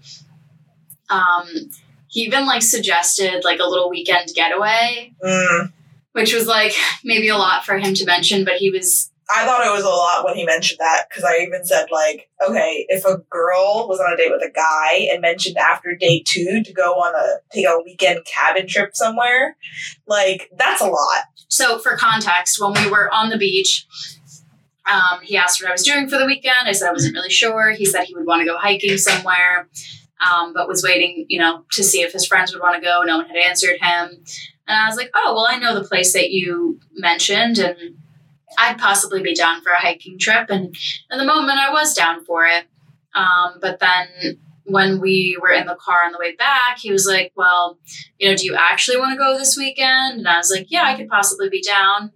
And he was like, well, I'm just throwing this out there, but, you know, I could um, get us a cabin possibly. We can like spend a night so that it's not like a hassle driving both ways, you know, during the day.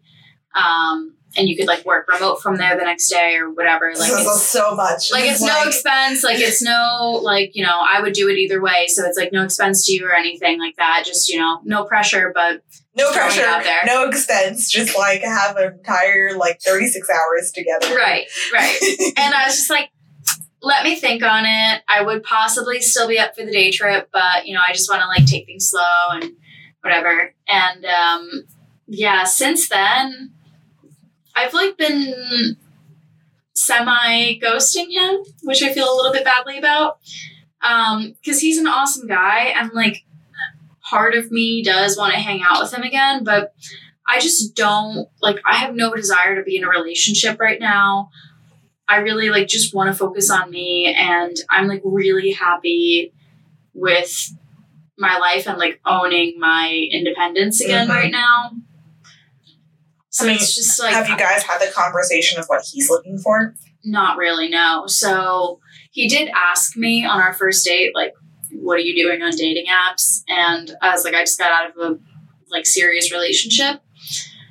And he was like, "Oh, well that makes sense." So then, you know, we kind of swapped stories about each of our most recent relationships. Um, he had been in a relationship for four years that I think ended like probably two years ago, and he's just been like single and figuring things out since then. Um, but no, I didn't ask him like what he's looking for, but I get serious relationship vibes. Yeah. Um, he's 28, also 28 in like ethnic culture. it's kind of like marriage time. yeah, it's like, uh, where's the grandchildren? Right, exactly. Yeah. Parents are like, when am I going to have grandbabies? Yeah. Um, so I don't know. I just like, I feel weird hanging out with him again because I'm like, this is a person that I know if I were single in any other circumstances, I'd be all over. And I'm pretty sure he's like feeling the same way Mm. that he's like really into me. Um, but I just don't want to like move things forward. I don't want to like pursue this and I don't want to like lead him on. That's a lot to meet, like, honestly, like a perfect person for you in this the wrong time. Yeah, man, right person, wrong fucking time. It's, it's all about timing, yeah. yeah, and it's like I don't know when we when we had that whole um anatomy of a fuckboy Mm, episode, hmm right? And we talked about like when your light is on, right? When your Yeah. light is on and you're ready for a relationship, that that's the time. Mhm. Oh my god, like truer words have never been spoken, and I'm now really experiencing what that's like because it has nothing to do with the person Yeah. it has everything to do with the timing. Yeah. And I had like a moment of clarity where I'm like, maybe all of those first dates, not all of them, but some of the first dates that I went on where I was like, wow, that went like amazingly well, and then never heard from those guys again. Like, maybe some of those guys had similar feelings. Like, maybe I was just their perfect girl. Well, that's a nice thought. You're the second person who's laughed at that. What the fuck? How many people have you duped? well, just the two so far. I don't know. Maybe I'll tell my therapist next. but yeah, I don't know. Just like, yeah, right guy, wrong time. And I don't really know how to deal with it. Um, I've, like, he texted me on Tuesday and I, like, was very slow to respond. I was like, sorry, I've been really busy. Um, and then I think he kind of, like, took the hint from there. hmm I don't want to never see him again, but I also don't want to be in a relationship. And so I don't know, it might warrant a conversation. I mean, maybe you can just like draw those boundaries, which is like, listen, like, I literally just got out of a relationship. I'm not in that headspace. If you're all right with that, then fine. But like, we need to like, you know, keep this cash because, yeah, I'm. I, I feel a similar way to you where. I'm really truly not looking for a relationship. Like I see my future, and my future is not in this country, and like I'm about to leave my apartment, and I don't have a job, and there's a lot of shit in my own personal life I need to sort out. Yeah. That like I do not want to date like one person constantly again. And like genuinely what I said before, like our second chance of like life, our second chance of being single, like I generally thought for like both of us for a while, these were like our forever people. And that's Right. like terrifying. Yeah. I mean, I really thought that too. Yeah. And then once you uh, take away the forever and the person, you suddenly are back, but like in a way more positive light. Like I, if I was single the entire time, I definitely would not be saying this shit. But because I had that kind of Yes. relationship, it's given me a refresher on being single and what is the most amazing parts of being single. Like I think we've truly forgotten, you know, the independence, the doing whatever the fuck you want, Yes. to go on dates, to meet new people. Um, Also, like, like, not even just like going on dates, but just like doing whatever the fuck you want whenever Truly. you want, not having to like coordinate with someone, not having to like, okay, well, I'll call you later. Well, I'll do this, Yep. I'll do that. I'll be home at a certain time, whatever. Like, mhm. it's just like I don't know. There are so many things that I want to do for myself in the next couple of years, and I've been having like a lot of thoughts about like you know career plans and life plans and where I want to be and. Um, being in like a serious relationship kind of highlighted all of those things because those were all of the things that were in the back of my mind that it's like I'm neglecting those right. and instead pouring all my energy into this relationship. And then once we broke up, I was like, these things are still here. They're not, I, I haven't done anything to change them. I haven't moved anything forward really.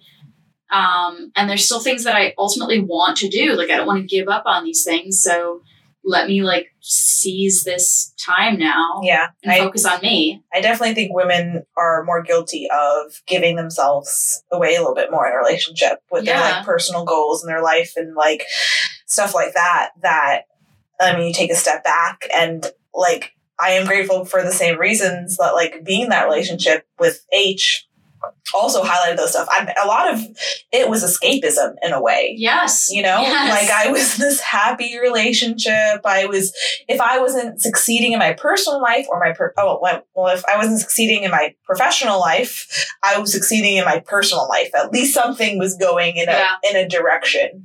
But those, those things I need to do, like applying for my visa, that all took a back seat. Yeah. Like, cause I had a steady job, I had a steady boyfriend. Now I have neither. And suddenly, like those professional goals, like I've done more for my visa in the last month, two months than I've done in the last eight months. Genuinely. Yeah. Like that says a fucking lot. It does. I mean, escapism is the perfect word for it. Like it's it's so easy to just pour all of your energy into this thing that makes you feel good in the moment and also lets you kind of like hide from the things that you know are difficult but that you need to do for you. hmm And if you can focus more on the we than on the me, you know, you can just kind of hide from those things forever. Yeah. Yeah. I mean, for a lot of people, being in a relationship helps them drive their goals towards a certain direction. Um, I don't think that was the case for us. Yeah. I think our professional goals did take kind of a standstill during our relationships. Yeah. Yeah. So, anyone else you're talking to, or just this guy? Um, I'm like chatting with a, a few guys here and there on Hinge, but haven't like met up with anyone yet. I mean, I'm gonna like, I'm gonna slow play it. It was funny actually on um my first date with this guy when I told him that I had just gotten out of a relationship and that this was literally the first date I had been back on.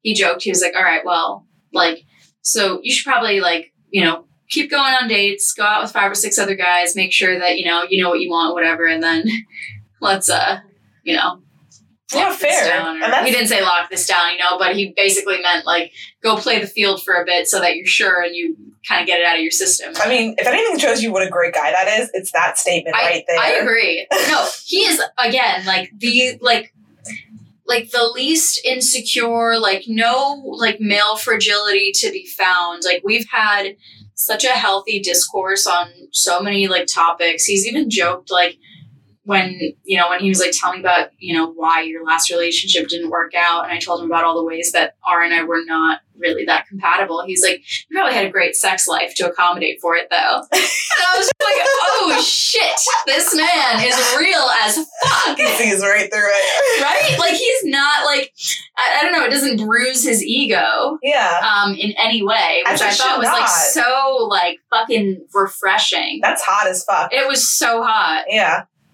Yeah. So I don't know. For the time being, I'm gonna continue to focus on me. I'm gonna go on dates here and there as I feel, you know, as I see fit, and um, when the mood strikes, you know. But um, yeah, I'm not really like actively looking for anything, Yeah. and I think that that's okay. I think that's good okay. with that.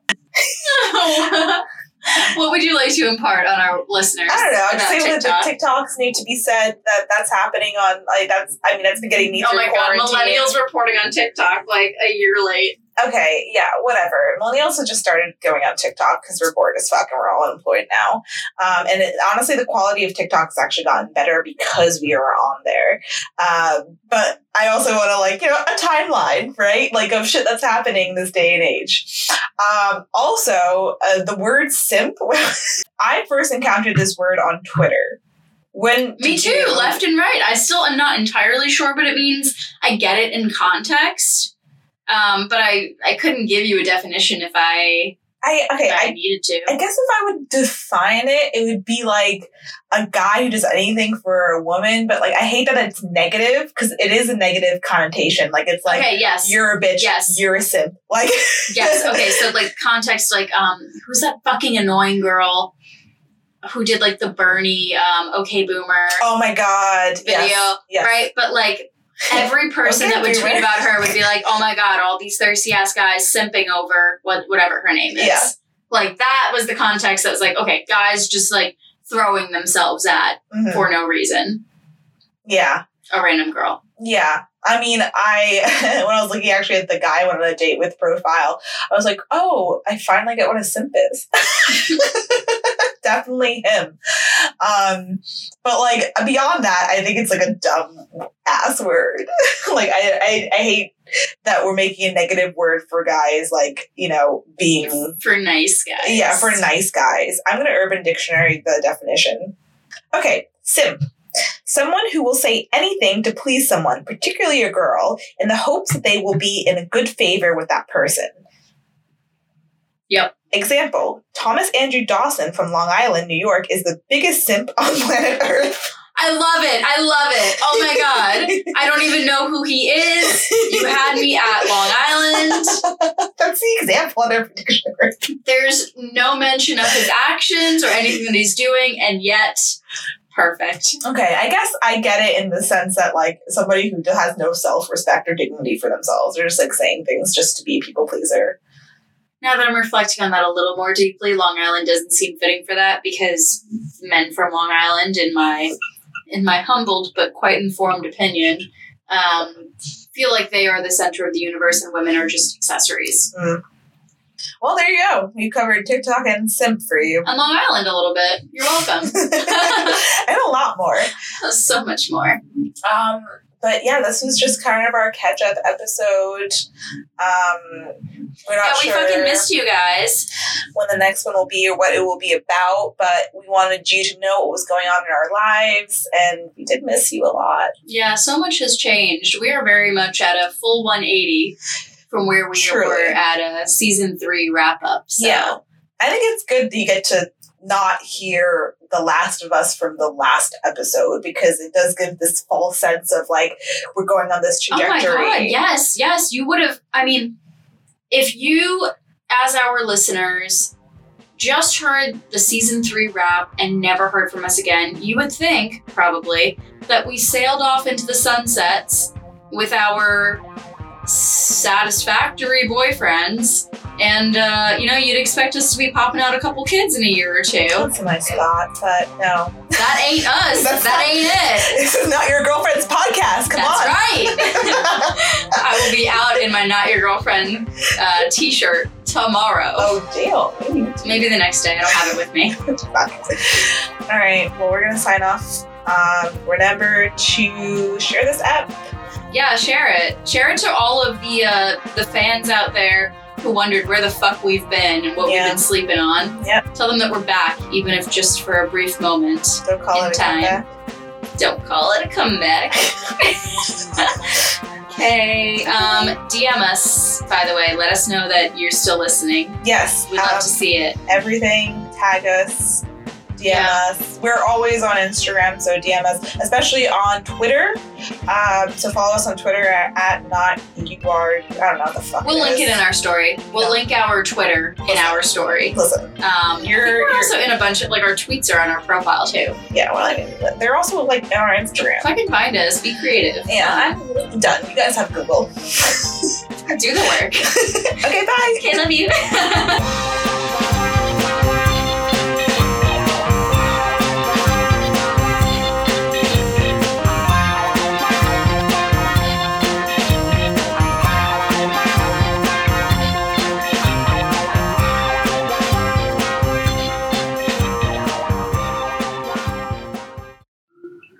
We've got fireworks mm-hmm. going on and the fucking police. So let's wait. Tight.